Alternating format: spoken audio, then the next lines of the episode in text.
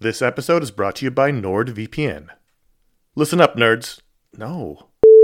Good evening, Mr. and Mrs. America, from border to border and coast to coast and all the ships at sea. What?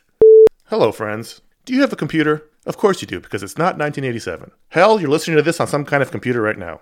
But do you have a VPN? Oh, what's a VPN, you ask? Well, my friend, a VPN is a virtual private network and it offers two key benefits enhanced privacy and security online. But VPNs do a lot more than that. VPNs shield your IP address, change your browsing location, and make online life easier. It's all about safety and security, my friends.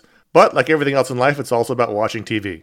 Don't let your paid subscriptions go to waste. I use NordVPN to access my home content while I'm traveling. Wink, wink. Plus, secure your connection on public Wi Fi in airports, hotels, cafes, anywhere you go when you're traveling. There's over 6,300 servers in 111 countries, and you can find a nearby server for the best VPN speeds. NordVPN is easy to use. Connect with one click or enable auto connect for zero click protection.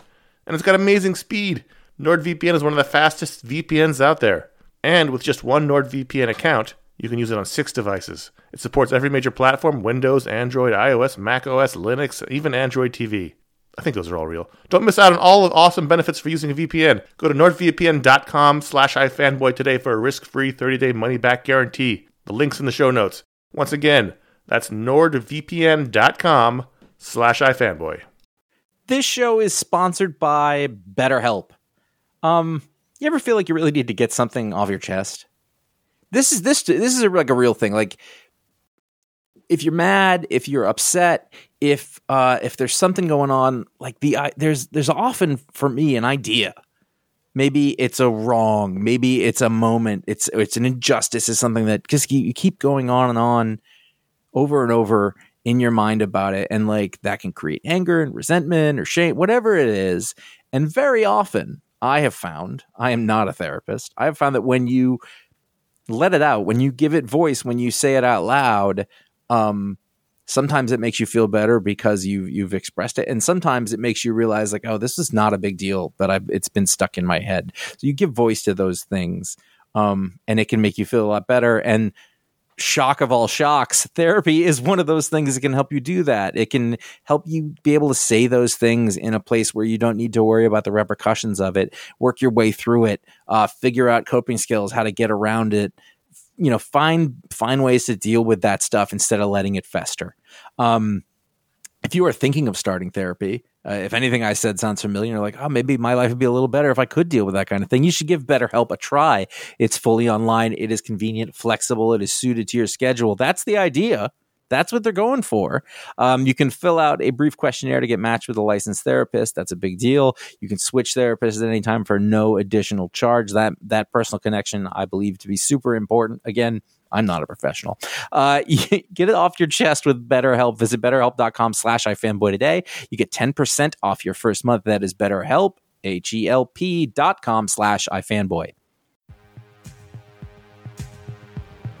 You're listening to the iFanboy Pick of the Week podcast, episode 307, brought to you by Graphicly.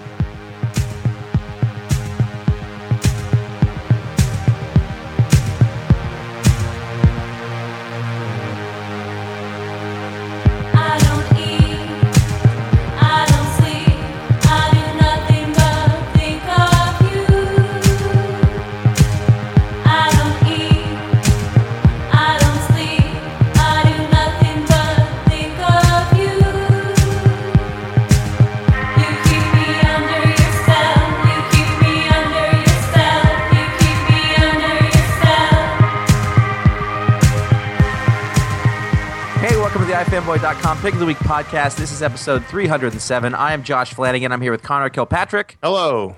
and Ron Richards. Hello. He's going to talk like that from now on. Hello. At I love that voice. ifanboy.com. I'm pushing.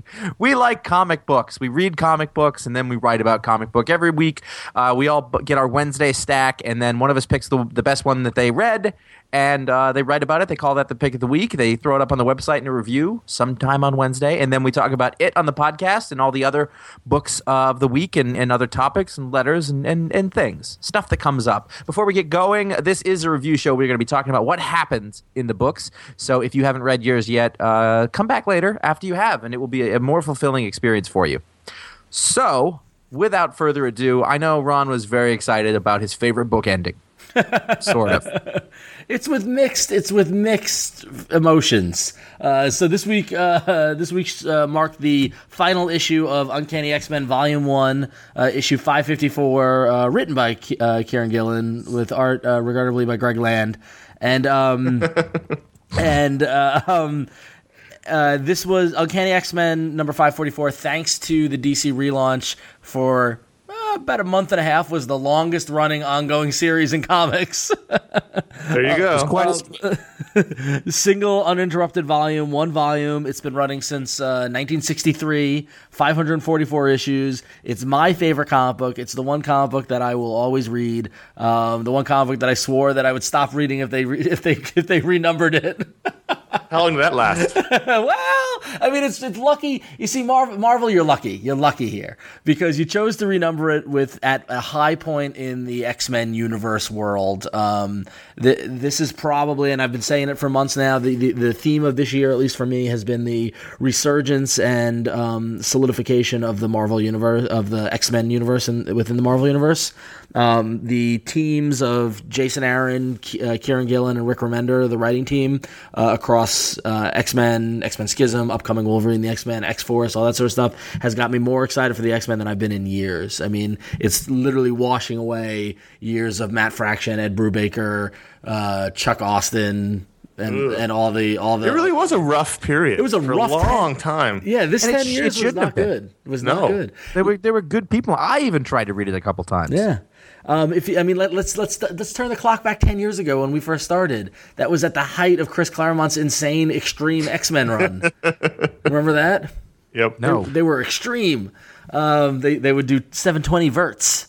Um, and kick That's, flips. that's I don't believe. Okay, that's While real. drinking Mountain Dew. yeah, exactly. Um, Juicy fruit. But so so it's been a really really rough run, and and and I know I've and I know especially over the past five plus years that we've been doing the podcast, I've been like, this is it. We're on board. There was a great issue. Kitty's coming back. Oh, and we had Whedon. We did have Whedon and, and Cassidy, and that was a good uh, high moment. But that didn't solidify the line. But at no at no point in the past, uh, Jesus, since the '90s, has there been across the board I have very little to no complaints about the entire X line at all. Like every title I'm enjoying and I'm, I'm having a great time all from New Mutants to X Factor to whatever. And then it brings us to Uncanny X Men. Um, so they're renumbering it with the whole Regenesis thing. And um, Kieron Gillen, I actually talked to Kieron a lot at the New York Comic Con um, uh, in various, you know, uh, various venues. And of course, we talked about X Men and we, and we, you know, discussed. Um, a lot of what his approach is to what he's doing. And I thought it was really interesting. I didn't mention this in my review, but I thought it was really interesting how much um, weight or importance, Kier, or, or not, I don't want to say pressure, but just responsibility that Gillen felt um, in writing this issue. And I know, and a lot of people in the comments were saying, you know, it's not going away. It's, it's going to be number one issue next month. And, you know, uh, uh, you know, hypothetically, that next issue is issue 545, whatever. Y- Yes, understood that. But whether or not you want to apply value to it or not, this is the last issue of the first volume of one of the longest running comics in in Marvel Comics history, and one probably one of the most important comics. Um, yes, they'll probably go back to the numbering in, in two years or whatever when it whatever when they get up or when they get up to issue six hundred. That's my guess. When they get back up to six hundred, they'll go back to it. But for right now, this volume is ending. And Gillen um, said that he felt a lot of you know responsibility for doing it justice.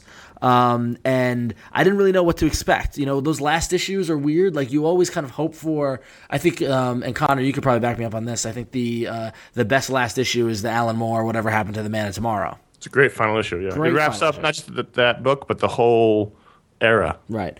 And I'm not saying that I'm not saying that this is what that I'm not saying what this is whatever happened to the Children of the Atom, um, which is a fucking great title. It is. Oh man. Anyway. Write that down. Somebody write it down. Um, I'm not saying it's it's anywhere near that, but I think what uh, Kieron did was he respectively ended the volume. Um, I thought it was very very clever. I open up the first page and there's the reprint of the first page of Uncanny X Men number one, drawn by Jack Kirby. And I was like, "Oh, that's nice." They're, they're, you know, the recap page is, is is Kirby art. And then I looked at the the word balloons. I see they relettered it in applying what's going on today in the X Men world you know, but out of the mouths of the original X Men. And I thought that was a nice touch. That was a nice nod to the origins of what it begins, and kind of a, a touch upon um, what is, ha- you know, kind of brings you up to speed as to what is happening, you know, kind of in the world um, of the X Men. And then really the the issue is it's a very it was a very quiet resolve, you know, like a, a quiet resolve issue. Um, there were two kind of parallel things happening. Um, you had Mister Sinister who was um, uh, finishing his volume of the history of the Uncanny X Men. Um, Sinister has has been a long um, a long observer of the X Men, specifically the Scott Summers, Jean Grey bloodlines, um, and has been uh, very attuned to what's going on with the X Men. So I thought that was that was an interesting way to bring Sinister back because this moment in time would be very uh, very important to him in terms of what's going on. So you've got that and Sinister almost acting like I felt as if like the voice of like some or, or the the representing someone like me, so the third party observer who's watching it, trying to make sense of what's happening, trying to predict what's going to happen, who's you know uh, what what would be the reactions and that sort of thing, which I thought was an, a clever device. And then it goes back to um, uh, Utopia, where it mainly focuses on Cyclops, um, as it's in the last moments before Iceman and the rest of the um, X Men who are leaving for Westchester are leaving, and you get you know some some very good um, discussion, you know, some very good, mature, I think, you know, like uh, quality conversation between Cyclops and Iceman about um, what's going on, where they've been, where they're going. Um, I will give Greg, Greg Land credit. I know a lot of people gave me shit for picking a pick of the week with, Greg, with art by Greg Land. And by no means am I saying this issue gets pick of the week because of Greg Land. But the double page the, the double page retrospective spread was it, it tugged at me. It tugged at me. It, it, it hit every note that that needed to be hit. Um, and I thought he actually did a pretty good job on that um, on that double page spread. Um, but then uh, the issue continues on further as Iceman packs up to leave, and then we get a very brief, very quiet skirmish between Cyclops and Beast as that continuing. Um, you know, we're reminded of the fact that Beast was the first one to break away from the X Men and still doesn't agree with what Scott's doing. And you, you know, while Scott is still friendly with Iceman, even though he's leaving, you still pick up on the tension and the underlying um, issues that are there between the conversation between Cyclops and Beast. Um, and then finally, you get uh, the last scene of Cyclops taking down all the old pictures of the X Men and ba- boxing him up and saying he's got closure. And with the great last line, the, I mean, talk about a great last line of an issue. It's like I feel like I finally graduated, and that kind of closed the book on this past. 40 plus years of X Men, in that this is a line in the sand. This is a moment in time where it's, you know, at least for Uncanny X Men, it's no longer about the school. It's no longer about Xavier's dream. It's about living in this world, uh, you know, Cyclops as a leader, building a, you know, building a, a place for themselves. Now, Wolverine and the X Men over there are going to do the school thing. They're going to do the Westchester thing, the Xavier thing, and I think that's important as well. But I think for where Uncanny X Men is, and and which is truly, if you look at Uncanny X Men, it's the story of Scott. Um, you know, and, and From the beginning, From the has beginning, yeah, exactly. And so this makes sense in that regard, and it just closed on a good note. And I, you know, closed the issue, and I said, you know, that's fucking a good way to end it. So, uh, See, it makes complete you next sense. month. Yeah. Yeah, it makes complete sense, and and the jokes about well, it's continuing on, uh, it just reveals that people who aren't emotionally involved in the book, because the volume ending the way it has and the way it's gone on for forty years or fifty years or however many years it's been since the sixties, yep, it it's important. Yeah. And they, they, they're ending this, this. They're ending this chapter and starting a new one. They're starting a new chapter, but it's not the same as it was before. Right. It's, it's this. It's the same sense you feel with these DC books that like doing detective ended. It's it's different. Yep. It's not the same thing for me anymore. It's not the same for action. And ultimately, it's just the title on the page. It doesn't really matter. But but the way they handled it, I think it sounds like they did it really well.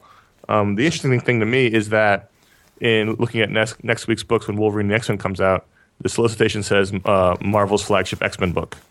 yeah. So I wonder if if the if the focus at Marvel now has shifted from Uncanny to Wolverine and the X Men. I don't know. I mean, it's interesting. I, we'll, we'll definitely see. I mean, for me, it'll always be uncanny. Uncanny's always the backbone, but I can understand from a, a marketing, and we're going to get into that a little later on. But from a marketing standpoint, Marketing. We'll, we'll, marketing. Wolverine is the probably the more popular character and that sort of thing. I'm surprised it took that long, but um, but yeah, but it's interesting. But for now, I mean, I think I think Kieron Gillen he achieved what he set out to do to respectfully close the door on this volume.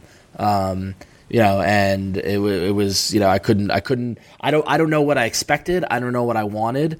And I don't know if this fell short of it or didn't, but I'm I'm content with what it was. I'm happy with it, and I'm ready to move on. which Did you is feel weird when you closed it up when you finished? a little weird. A little yeah, a little weird. I, I could have used a hug. So Oh, yeah, Sorry. but um, Should I come out there? sure, yeah, that'd be nice. I'll be there in six days. Thank you. Okay. Um, but yeah, no, and and it's just, it's just it's it's and it, I said it in the review. It's an it's an this is this was an emotional, sentimental pick. I fucking love this book. I love these characters. I I never want the X Men to not, not be in my life. They've been in my life longer than most of anything that I've got. You know, and, and whether or not you, you know, w- w- whether or not you want to make fun of it for renumbering or for Greg Land or for whatever, it's still, it, to me, it matters. And so, uh, and it's, it's, and it's my website. So there you go. At least a third of it is. This week it was. yeah, this week it was. So yeah. Yeah. So No, it makes Next complete week, I'm sense. going We, to make fun of X Men. yeah. we, we joked about it and beforehand. I was like, you know, of course this would be the pick, but Yeah. it, it makes it makes complete sense. And it sounds like it was handled really well. I don't have a problem with it Yeah. whatsoever. yeah. Now, Batman number two.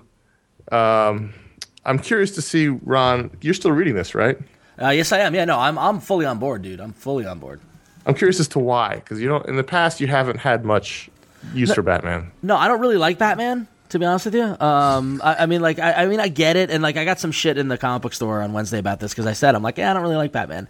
Because, like, I don't, you know, like, I just the the way, not, not that I don't, not that I, I don't, not that I dislike. You're not a crime story guy. You Right, never yeah, have been. exactly. I'm not a crime story guy. I'm not really big on the on the shadowy stuff. Like I feel like I feel like I've read a lot of good I've read a lot of great Batman stories and they don't re- you know like and and not that they're bad, like they're good. I've enjoyed The Dark Knight, I've enjoyed Year 1, I've enjoyed stuff like that. But in in terms of subscribing to the mythology and the world of Batman, I I just don't it doesn't grab me. But that said, um I feel unbelievably kinetically energized by Capullo's art.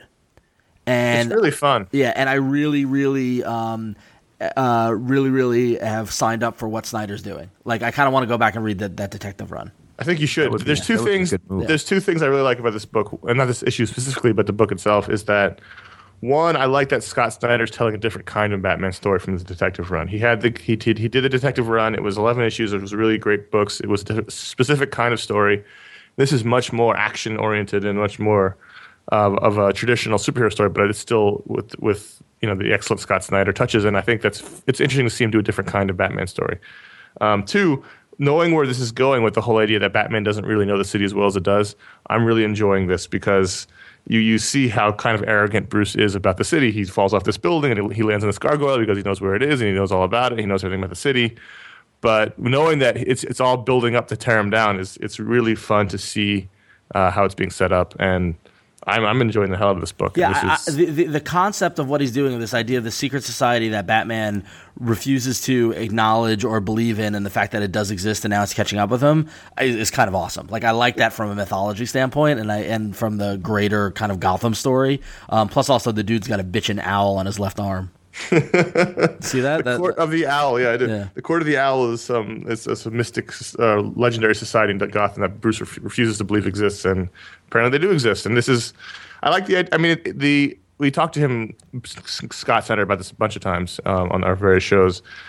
You know, the one thing Batman's always had is he knows Gotham better than anyone, and, and that's the ultimate way to tear him down. It's not even tear down his friends and family or Alfred or Dick. It's it's Gotham that's always been his biggest connection to anything, and to to to upend his entire world is going to be a lot of fun to watch him a acknowledge, b deal with, and c have the fallout from when he he realizes he doesn't really know Gotham as well as he thinks. So I think what Scott Snyder's doing here across this book, he did it. In, he started in Gates of Gotham and Detective. It's going to really pay off, I think, in the long run. yeah. I liked it. I don't think I liked it as much as the last one. I I, I, think what I'm feeling here, uh, I think we're starting to feel the effects of these shorter page counts even a little bit. I feel like uh, like it's over sooner than you want it to be, and they've got to cram a lot in. Like I feel like it would be it would be better if it could breathe a little bit. Um, I, I really really like the action sequences, both just from from a writer and artist perspective. Um, but I do feel like I'm I'm like watching what's the guy's name? The guy in white. Like like Bruce Wayne and the other guy look a lot alike. And it's a good thing they the, put uh, the mayor guy, the mayor. Yeah, Lincoln? Yeah, Is yeah it- is Lincoln. it? Yeah, Yeah, that's the only downside of the book is that the main. But maybe there's a reason, maybe there's not. We don't know yet. Yeah, well, no, and, and that's fine, but like like it's a good it's a good thing they put one in black and one in white. You know, and one's taller, his hair's a little different, but there's just a lot of these two guys who look very similar talking. And like in the last one, the the, the when the three all the bad Boys were around together, um, they all sort of looked very similar too, just in different sizes. I I do want to say though that uh, I will take this this Jim Gordon every day of the week. I love the I love the younger design of him. I like the red hair. I like these little scrappier, you know, his loose collar and, tr- and trench coat. You know, they're all the, the, the hallmarks of it. But uh, I think I think de aging Jim Gordon is is one of the absolute best things. Yeah. Oh, it's uh, about this fantastic. Dave. There's a lot more story they can do now with him because he wasn't. He's not elderly anymore. They pushed him too far along before. Well, he'd been around for a long time. He had a heart Um, yeah, no, I- attack. I he gave up totally- smoking. He had, you know. Yeah, things but so did Bruce Wayne. I mean, you know, like Yeah. so. It, again, that doesn't bother me at all. From a, and, and that owl thing on the arm is really cool. I hadn't noticed that until now. Great action sequences, though. I really like the fights. Yeah, I think I think the fact that it's a different kind of Scott Snyder Batman story is fun. We always have I- that run on. I think that that's what he promised, and I think that's really good. it shows he can. You know, there's a range. He can always do different kind of things. Mm-hmm. Now, the next book, I'm very, very curious about. Not enough to buy it. Am I? No, no, I'm curious what Ron has to say about did it. Did you read it? Oh God, no. We both dropped up to three. Did you, three? Yeah. Three or All I gotta say is that it it, it is a fucking mess. What is? What is? Tell us. Fear itself, number seven. It potentially has ruined the Marvel universe. That's, how now, bad that's not it is. quite. That's not quite as harsh as, as the words that I used to reply to, uh, uh, respond to, but it's close. Right? Yeah. It's. I mean, well, you did just say it ruined the Marvel universe. I really think I really think that the Marvel universe is worse off at the end of this this um this event than than ever.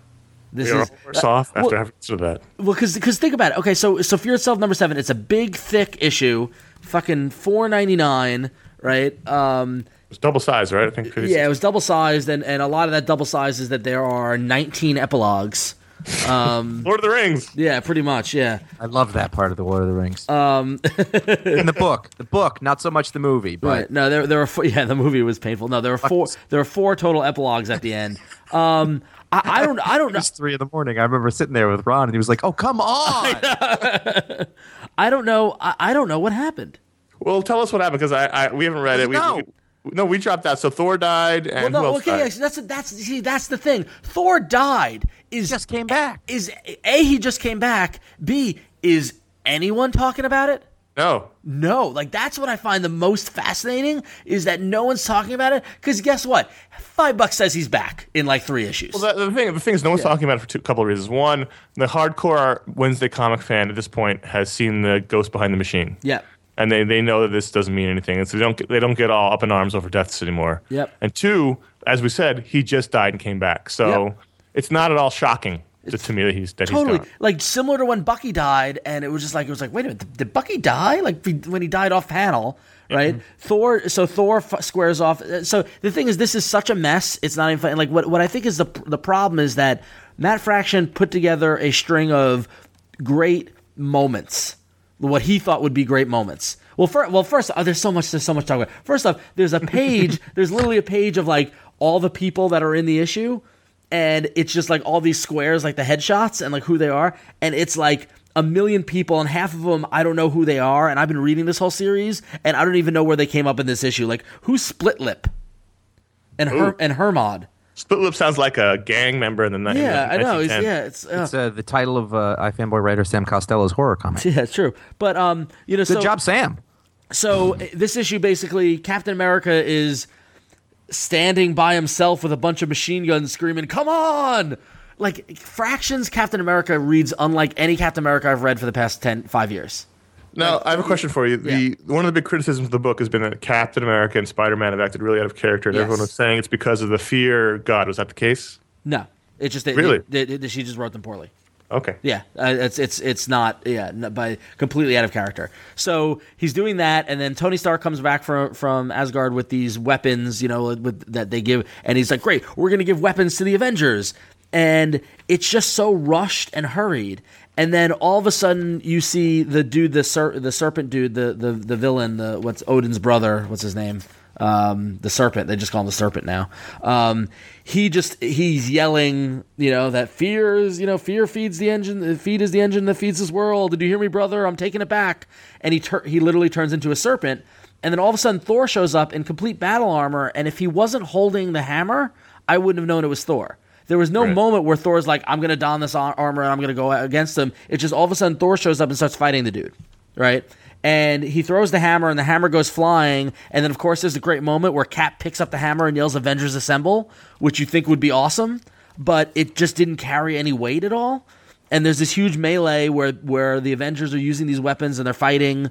Um, they're fighting. I don't know who they're fighting. You know, the, the legions of Asgard. Like it's just like uh, it's it's all over the map, and I don't even know what's happening you know, and so then Captain America then decides to fight, you know, not doesn't decide, but fights off against Sin to settle the score, you know, and it's just like, and it's, it just, it's all these stolen little moments, and it carried no weight, and then eventually, you know, it ends, and Thor, you know, Thor defeats the Serpent Dude, and then passes out, and Odin is hugging, hugging his son, saying no, and then. It just moves over, and Thor's laying at fallen Asgard in all in white with the hammer on his chest, and it's like, wait, did Thor die?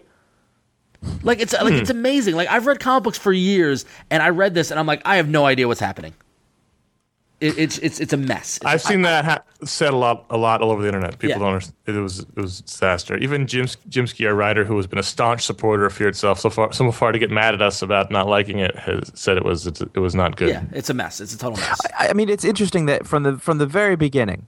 I mean, literally, the three of us went to a press conference, a live press conference in Yep. in Midtown Comics, and we watched some weird video uh, where they didn't tell us anything about it and had a banner, Yep. and we were like, "What was that?" Fuckers And we've up- never figured it out. Yep. It's oh, you know, I, I uh, yeah, I it, it it's it feels like marketing gone too far. Yeah.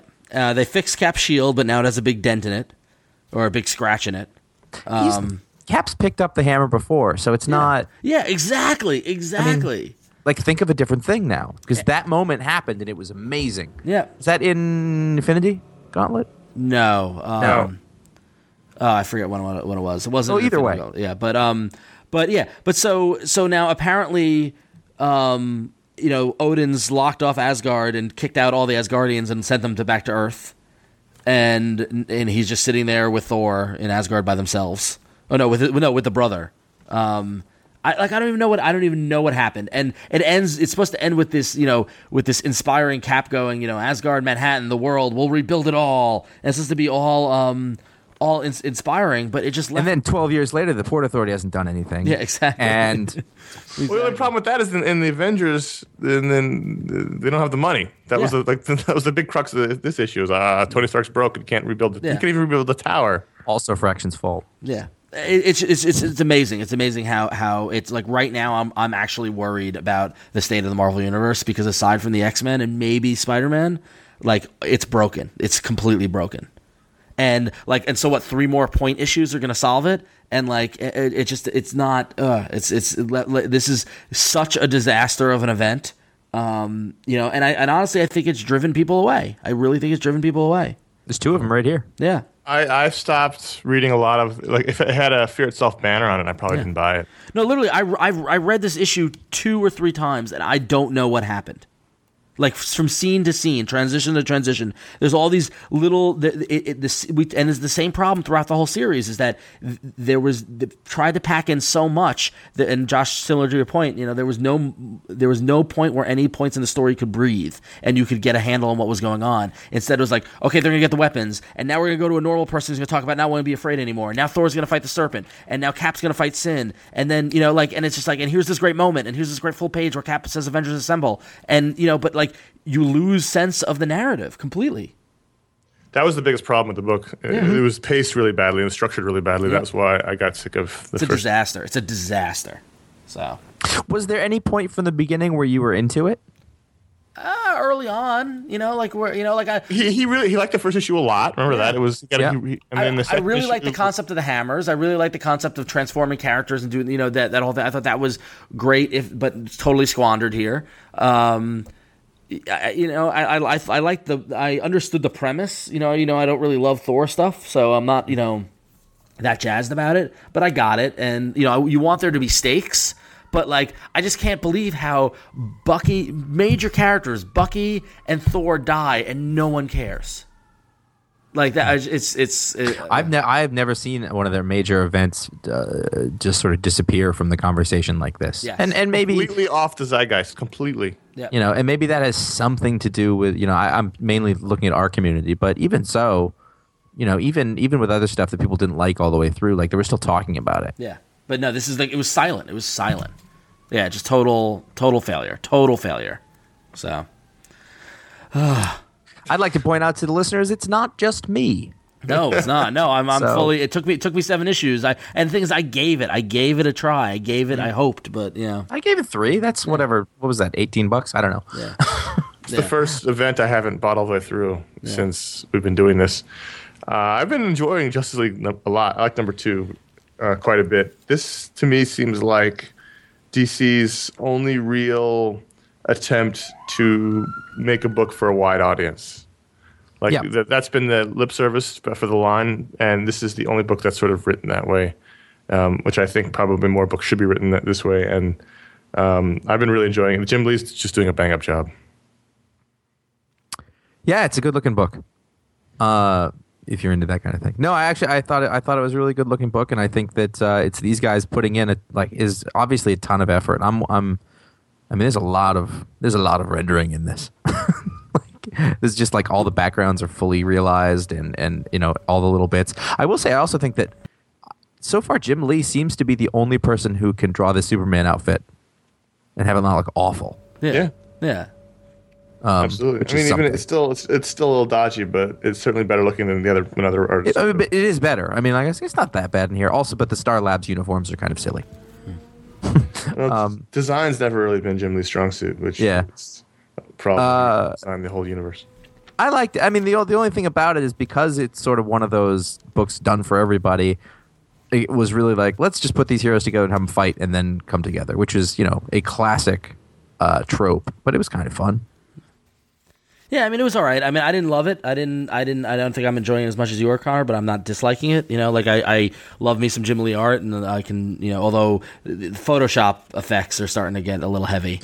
It was a the- lot. The blurs and all that sort of stuff. Um, but uh, and there were a couple of panels that were like I was like, ah, that looked weird. Like the panel of uh, Barry on the phone at the bottom of the page. Like I was like, that doesn't actually look like Jim Lee. But um, but beyond that, um, I mean, yeah, just heroes fighting. I kind of, I you know, like I don't know. I just, I, um, I'm I'm mixed about it. Like I'm the story wise, I'm not quite there yet. Um, I'm not sure what the story is. yeah, well, it's it's I mean- it's it's Darkseid. Yeah, I mean, Story is, the, is the heroes coming together to face Darkseid. Yeah, and Star and, Lab and then of course, and then and then we've got established heroes, and then there's going to be a new hero in Cyborg.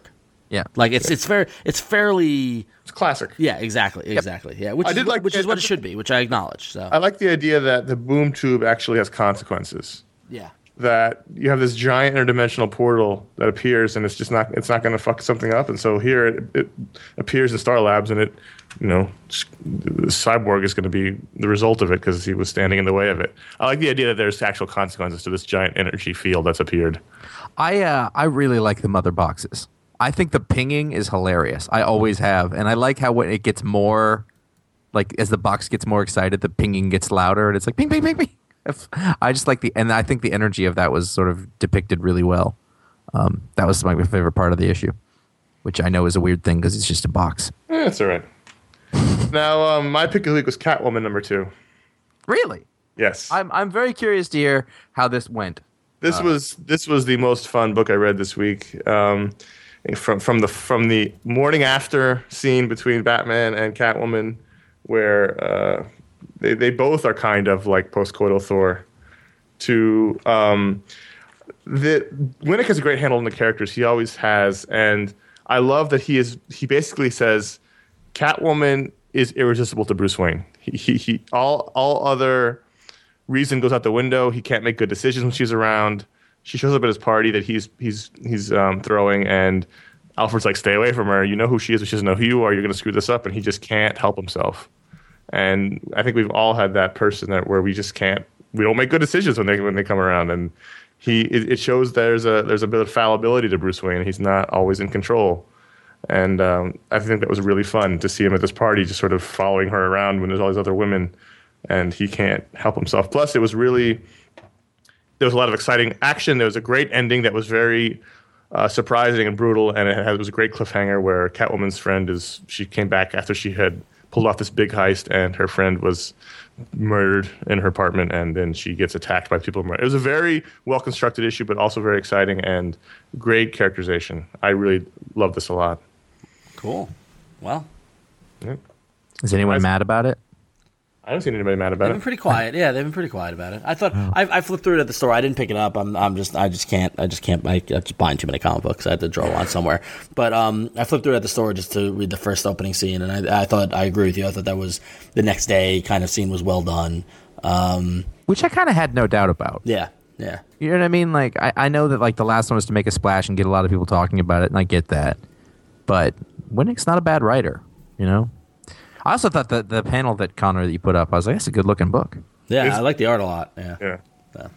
Um, they really did some damage to their costumes. Which, Well, yeah, you they're know, rough. Uh, That's what they said. It's very angry. There's a there's every sort of angry panel with their mouths, which was like, whoa, they're working out some issues in their sex life. What are you gonna do? That's clear. iFanboy is part of the Graphicly family, and if you don't know what that is, it's all about digital comics. There are over 5,000 digital comics on Graphicly from over 250 publishers, and more and more added every day. From publishers like Marvel, Boom, Archaia, and now Image Comics, which you can get the same day as print. And I've been reading all my Image Comics the same day they've come out on Graphicly. It's very fun. Just go there and download them. You know, in the morning before your comic store opens. It's fantastic. There's more exciting stuff to come. More publishers, more innovations. We're working on stuff every day Graphicly. You can read comics on the web, on your iPhone, on your iPad, on your Android phone, on a tablet device. And now they're on. We're on the iOS iOS 5 newsstand where you can subscribe to books like The Walking Dead, Invincible, Savage Dragon, Irredeemable, and more. You just go there, you download the app, and you come. A new issue pops up on your phone every time. You don't have to worry about it. You get a little alert saying new issue and it's exciting. You can get Walking Dead on the Barnes Noble Nook or Android devices, Android devices via the Amazon App Store, which means if you're looking to catch up on The Walking Dead, you can get every single issue that's been collected on those devices if you have a Nook or if you have an Android device. Uh, go to Graphicly, graphicly.com for more, and you can find all your almost all your digital comics needs there. Yeah, and, and Android users, you should take a look at that Amazon App Store because they're di- like, it, I think it's over, but last week, uh, The Walking Dead Volume One, they discounted like nearly fifty percent. So if you're looking for a deal, uh, it looks like the deals are to be had at Amazon. So People are always looking to get up on The Walking Dead, and if you've watched the show and read the books, you can get every single trade, Yep. which is pretty exciting. It's one of those. It's one of those comics that you just can't stop reading. Yep. And if the next one's there, you're gonna get it. yep, You, get, you have to. There's no other way. and one of the Now, books I read on the, on the app was Near Death Number Two.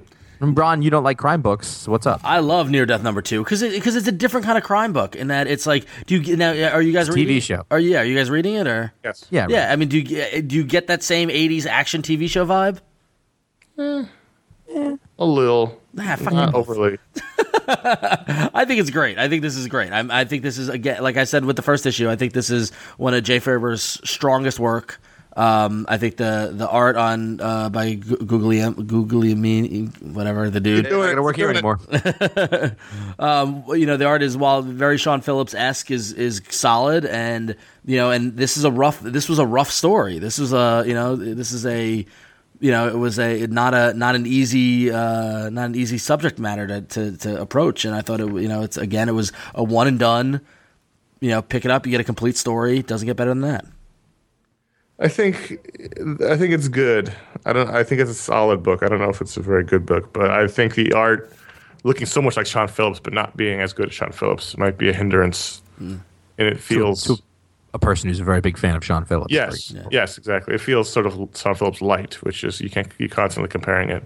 Um, you know, the, st- I thought the story was was quite good this this month in this Yeah. issue. It was the I think the art sort of he does he, did, he does draw great cars, Yeah, he does that Maserati. Which I have. Oh to- yeah, that was. I love that car. Yeah, the cars he draws are fantastic. He he should Faerber should draw more car uh, write more car chases because Yeah. that probably. I'm starting to feel like everyone should draw more car chases. agreed, agreed. But I I, don't really know. like Most artists comic book hate car drawing chases. cars. These guys should just draw all It's the too cars. bad. for for my money, this is one of the best new books of the year. So, um, anyway, um, all right. So moving on, Avengers number eighteen. I'm pissed. 19. 18. Eighteen. Oh. I'm pissed Why? Because on the cover you've got Cap with a cup of coffee, looking at photos, picking a new team. Do we get a new team? No, Nope. we don't get in team. Well, hopefully, I we get thought I thought we were gonna get more cap files. Oh man. it seemed like no one. It seems like everyone's going to be an Avenger. Yeah. Like it's like I don't know. We'll find out. I They're guess like we'll find out next issue. But There are like seven titles. They, you know, I love fill out the This is the first issue with Daniel Acuna. He's quickly becoming one of my favorite artists. Yeah, it's fantastic, fantastic. it's ridiculous. I love. I, lo- I I really did like. So it, it- this issue goes through the history of the recent Marvel universe, and you see there's this one Shield woman who's been stealing little samples of the of the heroes, and then uh, ultimately she then defects and goes to Hammer, which I thought. wa- And I love the the moments when she would steal it, and the background would go red. Yeah. and the, the circle around her hand. I thought that was a great visual kind of cue as to what was happening. I thought it was really cool. It's a nice way to put into context what's been going on with the events and piecing together what we know whatever Bendis is building towards um, the Hammer event. But you know, so now all the because the Avengers Tower is destroyed, they're all they're back in the mansion, whether Luke and Jessica like it or not. Um, Don't we own this house? Yeah, I thought which I, that was good, which is I thought that was nice. You had a funny scene with Wong and Jarvis. Yeah. Um, um, You know, you know, it, it was good stuff. It just, it just, there wasn't a picking of the team. I hope, hopefully that happens. I hope we don't get, we don't get robbed of that moment, which is always a great Avengers moment. yeah. I mean, if it's gonna be on the cover, make it fucking happen in the book. So Yeah. Remember when that used to happen all the time? Remember when that used to happen all the time? Anyway, um, well, um, Batman Odyssey is back. I love how this book got renumbered. They, No, why? they cut the miniseries in half and they renumbered it with volume two. and it even Right. and it even like on the title page, it's like parts inside the book. It's like part seven.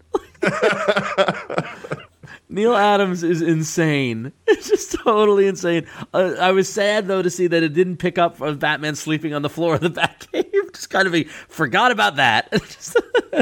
Although an extremely long scene of, of Bruce Wayne having coffee with someone with his shirt off. Why is his shirt off? Why is he so hairy? No one knows, but Uh, I just love the inside. I mean, while I hated uh, the Neal Adams art on uh, Avengers, I love it here for some reason. Um, and it just and it had Batman riding a dinosaur. What more? like what was seriously Batman riding a dinosaur? I really, I would really love to know what people at DC think of this book. I know. Like, are they just trying to get it out to fulfill their contract, they're, just, or they're just checking the contract. Yeah. So we, we get it. We got to go through with this, right? we have to finish this? All Who's right. editing it? Like who's telling Neal Adams? no, no one can lasso that tornado. Joey Cal- Cavalieri is editing it. Oh. Yeah, but by that he means trafficking the artwork. He's not- Interestingly enough, though, the artwork, so the pencils by Neal Adams, but the inks by Sienkiewicz, Neal Adams, Paul Neary, and Michael Golden. So, like, if you're an inker fan, this oh. is like a tour de force. Wait, he went for the second string there, did he? I don't know. It's totally insane. I have no idea what's going on, but I love it. Uh, oh, and what's great is that he's working in his fucking expanding Earth theories. perfect. I know. It was great. Like when they're grows outward and inward. I feel like every comic That book doesn't legend, make sense. Every, every comic book legend should get that last hurrah where they just can go nuts on whatever their their uh, classic character was. Agreed. Agreed. Uh, Wonder Woman number two uh, continued. Uh, basically, this is probably my pick of the week. Um, just more of what I really liked about the first one. You know, fabulous action sequences. I think uh, this sort of newish Cliff Chiang, slightly rougher style was. It's just like he's getting better at it, and it it feels even more sort of natural in this it. one. I love it. Yeah. the double page spread fight between Wonder Woman and I said Artemis. I forgot. Um, Uh, I'm not sure. Amazon. well, yeah, she's that's in Amazon. great. She's not on the on the st- on the big st- like logs. Like was Yep. like uh, what was that uh, Eddie Murphy movie? Anyway, um, Golden Child. Golden Child. Golden Child. I want the knife, please. Um, very, very well done. Again, we talked to Cliff uh, on the show about how he's doing a lot with the uh, action and make really choreo- trying to choreograph it really well. He's doing a fantastic job. It's just, I don't, I don't know if there's better fight scenes being drawn from a I gotta say from the choreogra- t- choreography standpoint. No, no. From the time that we s- we spoke to him in in uh, sort of off camera, and he showed us the pages from the first issue, like the dude was jazzed. Yeah. I mean, like he was really into the excited, work. yeah. and and it shows. And I mean, I I again, just like I said when I did the pick of the week for the last one, I've never liked a Wonder Woman book like this. Yeah. You know, like that's never happened. I, I think this is great. Um, Yeah, th- I mean, this is really good. It's great. I love, I love Cliff's art. Just from a story standpoint, it just, it, for me at least, it just, it, it didn't. Not that nothing happened, but it didn't. You know, the, it just moved the story forward. But there was no like, oh my big reveal, no big. You know what I mean? Like it's just another chapter. you Well, know? the big I reveal was- is the end is that, that they're making Wonder Woman a, a you know bastard child of Zeus. Which Yeah. is, Yeah. Yeah. and and also like you're getting to know this this pantheon a little more. You Yeah. you know you get to meet Strife, and you know her mother is uh what's her name? Hera. Hera. And then you know you- you're meeting uh, Hippolyta and you're seeing the, the Amazons. Like I, I think we, uh, for me, it's about exploring this world that they've created, seeing the differences and, and the stuff that's going on now. And and as a relative neophyte to sort of Wonder Woman, I don't have anything to really compare it to other than vague notions. Um, which is beautiful. I really liked it. BPRD Hell on Earth Russia number two. These titles are getting too long. Um, it- uh, again, like it's one of those things where we can talk about how uh, how some books are just good every time, and it's difficult to say anything good about them. But one of the things that was interesting about this is a they have these covers uh, by Dave Johnson that are just just lovely to look at. They're really eye catching. But they introduce a new character, sort of a a BPRD uh, Russian counterpart, and uh, he's fascinating. Like they're they're playing with the idea of morality and and and what's okay and what isn't. You don't know if he's a good guy or a bad guy, and what he is is he's this. Uh, he was a Russian soldier, and he died, and then he rotted and got gross, and but he wasn't actually dead, and, and now they've picked him up and put him in this containment suit, not unlike Johann, but he's also sort of in an advanced state of decomposition. At the same time, he's the director of the Russian equivalent of the BPRD. Uh, he just can't wait to meet Johann, and, and all this weird stuff goes down. And I, I don't know. I have no idea where this is going. Like it, there are other books where you can just sort of you go, oh well, this is going to happen in this. Like we're we're you know we're looking at Justice League, and you can tell I can tell you exactly what's going to happen. This one, I got no idea in the best possible way. Unlike in Fear itself, I got no idea, and then after it happens, I still don't have an idea. Is Tyler Crook on art on this yet or no? Yeah. Oh no, he's cool. fit. I mean, i- it's seamless. I, I literally, I mean, and I, I love Guy Davis. I think Guy Davis is, is as good a storyteller as exists, and uh, and Tyler Crook, a seamless transition. He's a different guy, you can tell, but uh, it, it fits in so perfectly. I can see why Mignola saw him was like this guy, you know, and, he- Cool. and he knew it right there. Um, third in a row is Xenoholics number one, a book from uh, Image by uh, Josh Williamson and Seth Damoose, I believe, which who did another book. I don't remember what it was. This is a uh, it's sort of a different kind of uh, genre book where it's a um, like an Alcoholics Anonymous meeting, but they're uh, former uh, alien kidnapping victims. Abductees. Yes, abductees. There you go. Um, done in this sort of art is sort of a cartoony style, and it's sort of a more lighthearted book. It's not uh, it's not a big serious drama. Um, I, I, I think the the thing the thing that I liked about the moment that I liked this book was uh, the guy sort of describing his experience. He got abducted by aliens. No one believes him, and then there's like a brief pause, and then he goes, "I kind of liked it." And and I like and they're they're sort of they're into this weird experience that they had, or the the, the main character is, and uh, it's a good start. It's a nice little setup for a, for a fun book. So if you're looking for a different kind of thing, uh, this is a good way to check it out. So that's Xenoholics number one. Cool. Wolverine 17, uh, the first, uh, really just the first two pages were almost perfect.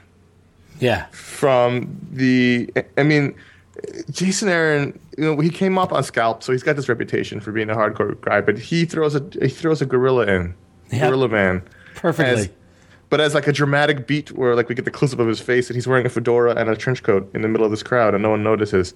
It's it's it was a you really have to read the sequence to really get why it was perfectly done from the jokes to the progression of the why this guy was murdered. It's basically a crime scene. These cops looking around and they're trying to figure you know there's a murder victim and then there's there's there's a gorilla man and you have to it's just it was perfectly constructed. Plus Ron Garney's on art on this and it's Yep.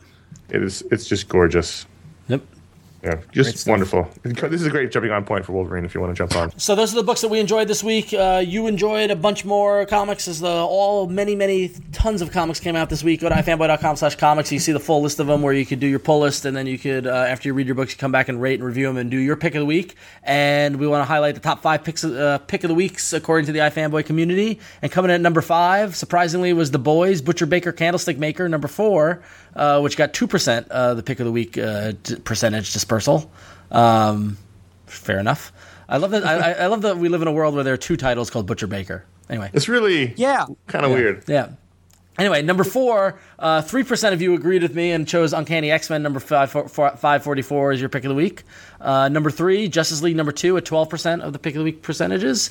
Number two was Wonder Woman number two uh, at seventeen percent.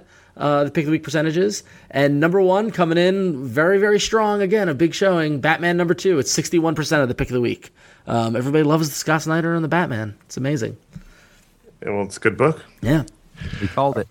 So we have some user reviews. Grassman reviewed Nightwing number two, gave a story a four out of five, and the art a five out of five, and 0.1% of you made this a pick of the week. And Grassman says, I'm really liking Higgins' take on Dick Grayson and how he's building upon the character's history with the circus that any fan already knew.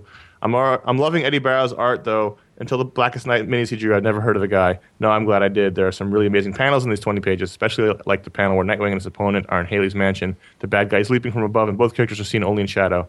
Sure, sure, that's nothing new, but I liked it. The art and story are really clicking for me in this book, and this was excellent. Yeah. That's that's my little commentary. This was a great book. Eddy Barrows, who Josh and I have liked for a while, is really doing the, the work of his career in this book. It, it's really polished. It's really tight. Um, probably a lot of that has to do with the with the inkers, who we should give- credit to. But they always move around the title pages. I don't know where it is. Um, just this is a wonderful book. If you're if you're a Batman fan or Dick Grayson fan, this is you need to be reading this Nightwing book. Fair enough. Uh, Kingdom of Evan uh, read Fear Itself, colon, The Fearless, number one. This is the new 12 part miniseries coming out of Fear itself. Weekly boy. 12 part miniseries, right? Yeah. Yeah. Uh, gave the story a two out of five and the art a two out of five. Nobody had it for the pick of the week percentage. And Kingdom of Evan said, Oh, joy. Another story about hammers. My enthusiasm cannot be contained. I guessed at the sarcasm, but I, I think it was intended. These hammers are becoming the Dragon Balls. Sorry. These hammers are becoming the Dragon Balls of the Marvel U. Every story arc is just a, a new pretext to go find them. This doesn't seem like it's quite as much channel flipping and noise as Fear itself, in that it's focused on Sin and Valkyrie, but it's still pretty all over the place. The Bagley art is passable, but not not his best. Uh, Valkyrie's face keeps changing shape a lot, and the action, what little there is, isn't spectacular. Dropped. Hammer time is over for me. This is shit. This is total shit. And like what's and it, like what's even representative by it is that there's a cover by Art Adams. And the cover Yeah. he he dated the cover June 25th, 2011 or whatever. So the date he drew it is there. No one told him what Juggernaut looked like in Fear itself. No one told him what Thing looked like. Uh, what not? Um, what? Yeah. What? What Ben Grimm looked like in in uh, Fear itself. Like they're just like, hey, the characters are gonna have hammers. Draw characters with hammers. Like it's it's it just the cover represents the amount of lack of thought they're put into it. It's awful. or, or you know, or the lack of editorial oversight, which I'm sure will be fine once they've fired everyone. Yeah, exactly. This is it's it's embarrassing. It's embarrassing. So fuck this series. Don't don't seriously. a, a twelve part Oh my god. a god! twelve. but you've part- overshot me now. A twelve part weekly series. Seriously. It really, it, I, don't, I, don't, I haven't read it, so I'm not going to say anything about it. But the idea of it is kind of ridiculous. The fact that they're still shoving this down everyone's throats the, with with this 12 part series, with the three more point one issues, with the fact that they, they, they clearly must see this as a disaster and just sweep it under the rug and move on. Yeah, exactly, exactly. Um, so yeah, so those are the, those are the so some of the reviews that were written by the iFanboy community. Go to ifanboy.com slash comics. You can write your own reviews, and we'll get them on the show. And now let's talk about some good comics. Um, book of the month time. Um, earlier in October, I wrote the book of the month, um, which this this month was Love and Rockets New Stories number four by the Hernandez brothers. And listen, I'm gonna I'm gonna I'm gonna level you guys. I understand the Love and Rockets is uh, sometimes difficult to get on board to. There's 20 plus years of stories behind there. You don't know who anybody is. I, I almost to the point, Conor and Josh, I might buy this for you and have you read it because you don't need to know anything in order. No, to I. I've, I read Love. And, I read. Remember a couple years ago they re- Yeah. released those Love and Rockets collections, and I bought Maggie the Mechanic, Yep. and I read it, and I didn't really like it. Right. Th- but um, this, but the point I'm making about it is that you don't need to read any Love and Rockets in order to enjoy this. Um, Jaime and Jaime Hernandez and Gilbert Hernandez come together, and it's really interesting the kind of format what they're doing now. It's a hundred page, it's a hundred page um, little kind of trade, um, and it's broken up into chapters, and they trade off. Uh, the first chapter is Jaime, the second chapter is Gilbert, Jaime, Gilbert, so th- back and forth. Um, and for as long as Love and Rockets has been going on, both Gilbert and Jaime have been working on their own kind of their own worlds. Um, the uh, Gilbert's worked in the Palomar world and uh, his his uh, Palomar stories, and Jaime has been working on Locas, the name of his stories. Um, and not to not to not to undermine the work that Gilbert does. His story in this is pretty is, is is good. It's enjoyable. It's about a vampire and all that sort of stuff. The real star of this book though is Jaime in that he is able to move forward his Locas story about Maggie uh, Maggie the mechanic and her life in a way that like I said you don't need to read anything the the the way the story was told and the emotions it touch, touches upon are done in such a way with such great storytelling and such great Um, you like it really shows that after 20 plus years, these guys are masters at their craft and what they do. Um, I uh, just to just to further um, put some context to it, these Love and Rockets news stories, you know, uh, volumes one, two, and three, I bought, but they're on my to read pile, so I haven't read a single chapter of these stories yet. And I just dove into this one because I was told by so many people how good this was, and I dove into this, and immediately you get you understand what's happening. You understand that you know you you get a sense of who Maggie is, what she's trying to do. She's trying to build a life for herself, what her relationships are, who the men in her life are, um, and then it tells this tragic story of two people who clearly love each other and clearly want to be together, and how sometimes life gets in the way and random events can get in the way and affect that and it was you know but the end of it the, the last the last third of the book was downright emotional. It was just like it, it was and and Jaime's art style I love his clean kind of art style um, and the way he can handle expressions and the way that he can like like I said you know move the story along just shows how great of a creator he is. Um, and what I actually really liked is right in the middle of Jaime's story, there's a little flashback story which um, kind of tells uh, a tale from um, Ma- Maggie as a teenager, which it was dropped in at the exact right place right before the chapter where the climax happens and it gives you more context to who she is what her life has been like um, and it carries so much more emotional resonance when you get to the end of the story which i don't want to i don't want to ruin for anybody because it just it's i really don't want to spoil it because it was kind of like it, it did make me gasp and it was like one of those things where like there was and literally it's a little bit of a trope but there's literally a page where Maggie and the guy who who she wants to be with, it's uh, parallel panels um, vertically, two vertical columns, and they both get up, run to the door, run to the car, and you know they're driving towards each other, and then life gets in the way, and something tragic happens, and it just it's just done so well. Um, so yeah, so Love and Rockets, you know, you've heard so much about it in terms of being like one of the important indie comics that are out there, and important. Um, important uh, creators and stories. Uh, and the thing is that I get that there's a lot of history and it can be very uh, intimidating. But um, case in point, uh, Timmy Wood, who's a, a user and iFanboy, pinged me on on Twitter and is like, you know, I haven't read Eleven Rockets. Can I read this? I said, yes, go read it. It doesn't get much easier than that. So Can I ask you one question? Sure. What is Love and Rockets? Love and Rockets is just it's a title. It's it's just a it's it's a banner to collect the stories of the Hernandez brothers. Right, and they're not all necessarily related, or they are sort of loosely, but they don't like each volume. They're Yeah. not all necessarily dependent of one another, but like I know that it's one of those things where, like, if you don't like the first one, then they're doing a different kind of thing in the second one. Exactly. It's it's been it's been Gilbert and Jaime's kind of platform to experiment and to do different things. Um, and re- and uh, in, in doing that, they have built these two worlds where they have moved. The, sometimes they move the story along. But for example, Gilbert's story in this, while drawing upon characters from the Palomar world, is like the characters of Palomar in a world of vampires. Like he's just like, I'm going to do a vampire story, and he's having fun with it. Um, Whereas Jaime's story is much more tied to the linear narrative of the greater story of Maggie and Hopey and all those characters. Um, but yeah, it, they they they've experimented over the years. They've done different things. They've told different stories. But there's been a loose thread of their their characters that are like so. Longtime fans of Love and Rockets and longtime fans of the the Maggie and Hopey stories in Locas. This this book is like a must read. This is like because it's a crucial part of that narrative.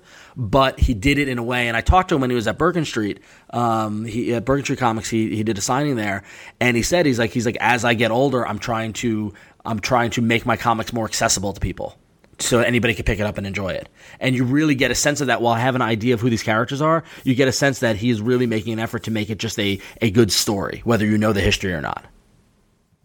So I, know, I just found I found Maggie to be a slog, but I'm, I'm I do want to like I want to like it. yeah. Yeah, I feel the same. I like like that was a science fiction story, right? But they're not all. It has science fiction. It, at times, that's science fiction. It has a lot of postmodernism. It has a lot of fantasy stuff. Um, but then this is at least the Maggie story in here is very much relationship, real life. Yeah.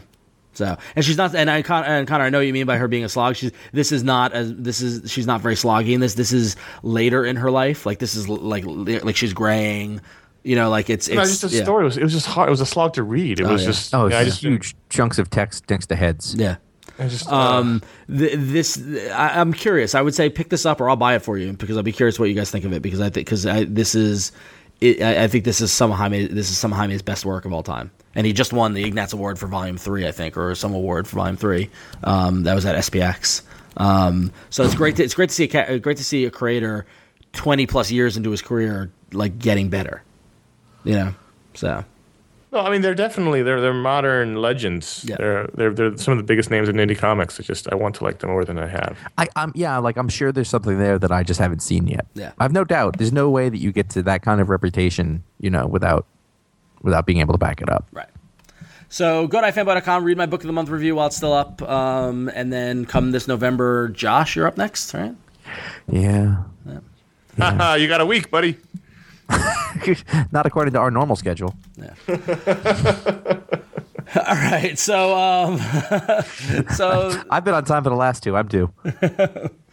all right. So uh, we're gonna skip email this week around, but do write in, write us in at contact at ifanboy.com. Uh, we'd love to hear from you. Um, but it's been a while since we checked in on the voicemail. So our first question's got a, uh, a kind of a big question about uh, about whether it's a good time, a good or bad time in comics. Hey guys, this is Nathan from Albuquerque. I've been hearing a lot about a lot of disillusionment with uh, comics in general. What with uh, uh, Fear itself being so bad, and then uh, all of the uh, DC relaunch uh, being a good jumping off point.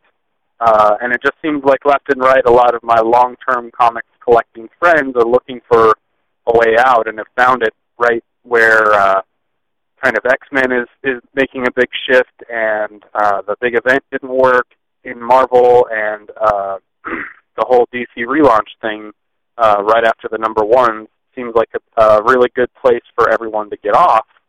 So a lot of my friends are getting off of comics who have been into comics for a long time.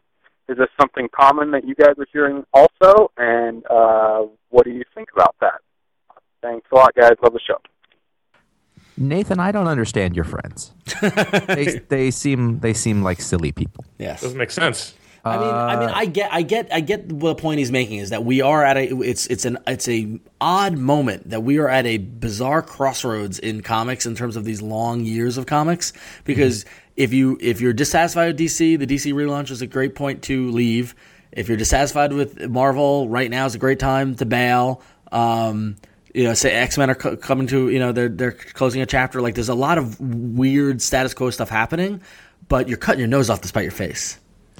I, I don't recall these sentiments around the time of Crisis on Infinite Earths. Granted, I was Yeah. eight, so I may not. They may have happened, but it, it just it seems to me that this is what comics do. They shift. Marvel. I mean, you may not like what Marvel's doing right now, but they'll they'll be Yeah, but- things will change. Right. Yeah. I mean, and I kind of I wrote about this in the letter column that went up on uh, this past Friday.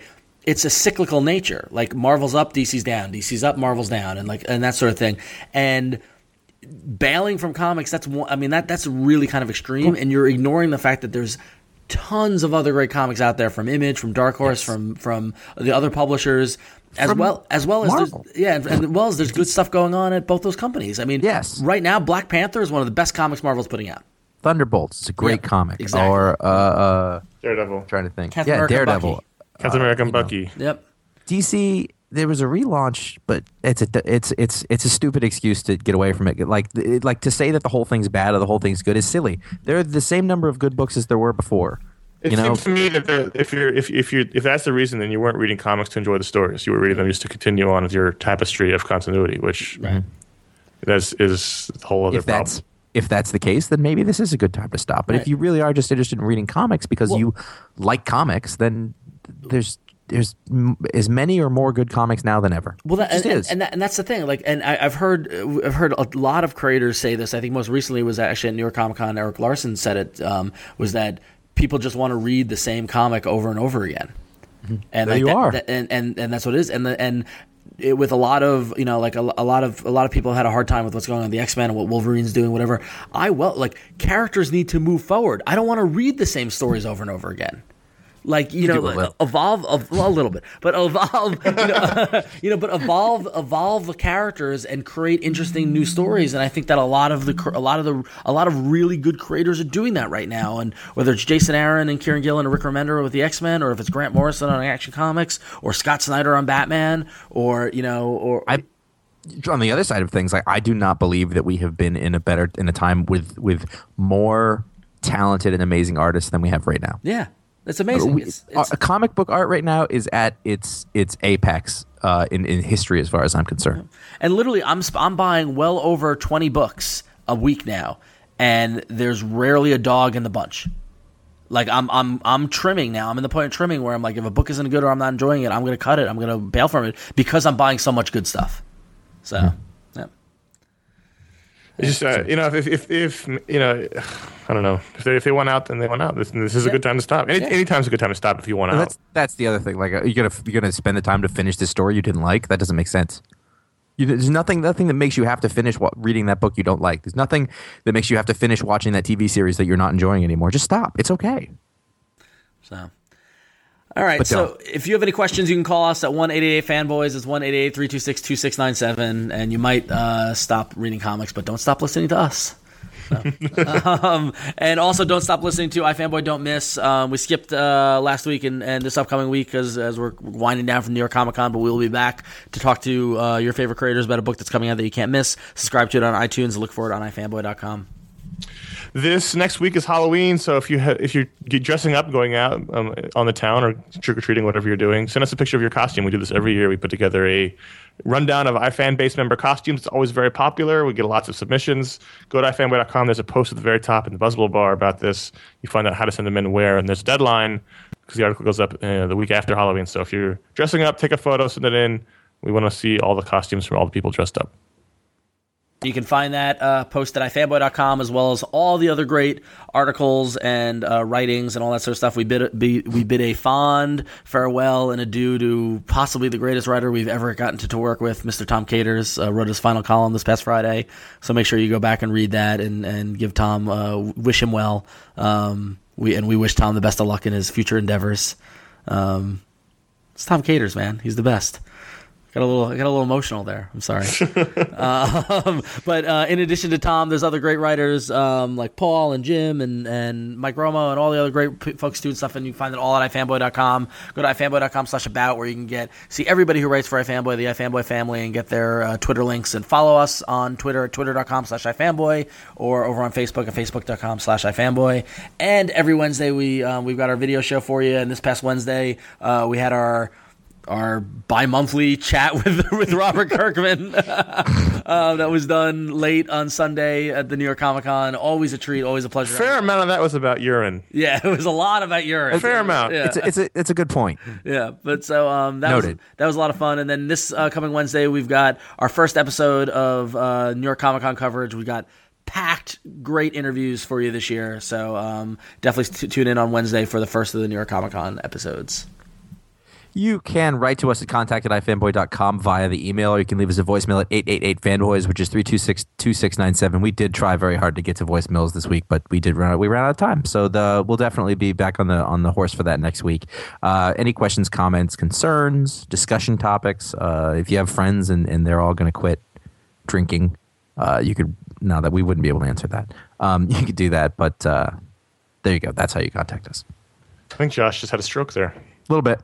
A little bit. I, I got like- myself into a verbal trap. If you like the show or the Don't Miss Show or the video show or any of the shows we do or any of the podcasts you listen to, go to iTunes, write a review. It helps people find podcasts. And there's still there's still lots of people out there who read comics and don't listen to comic book podcasts. So help them find them by going to iTunes, write reviews, and each review helps. Uh, even better than that is tell your friends. If you got friends who read comics but don't listen to comic podcasts, not even ours, just any comic podcast you like, spread the word. Let everyone know about the show you like. That is fun. Not this one. This one's not fun, but other ones. Yes, there are other great shows out there apparently that are much better than us. So, so there you go. Um, all right, so uh, it's good to be back to normal after New York Comic Con. My voice is finally recovered. Um, my health, I, I'm not sure so sure about that, but still, um, it was a fun show, and we want to thank everybody we saw at New York Comic Con. So many of you came out and said hello and came to the party and all that sort of stuff. I want to make sure we we got that in there as well. That it was great to see so many uh, people uh, in New York. So thank you for everyone who said hello, and uh, we apologize for Josh's demeanor. it's true. But the show? Yeah. Yeah, yeah. Got a lot of com- got a lot of complaints. I don't think you did. I'd like to see these in writing. No, you're a gentleman, and it was a ton of blast. And thanks to everybody who came out to the, to, to our party. Um, and our Hello, uh, fine sir. uh, our party was a blast, and uh, big thanks to K- uh, Jamie McKelvie and Kieron Gillen for DJ guest DJing at the party, and all the great creators that were there, and the fans, and it was just it was a great, it was a good weekend. It was a tiring but a good weekend. Don't you guys agree? Disagree? I'm I'm still tired. Yeah. Honestly, it, I'm- it's it's taken me a week to get over this con. I don't know why. I know it was a rough one. So. all right, so until next week, I'm Ron. I'm Conor. And I'm Josh. We'll see you next week.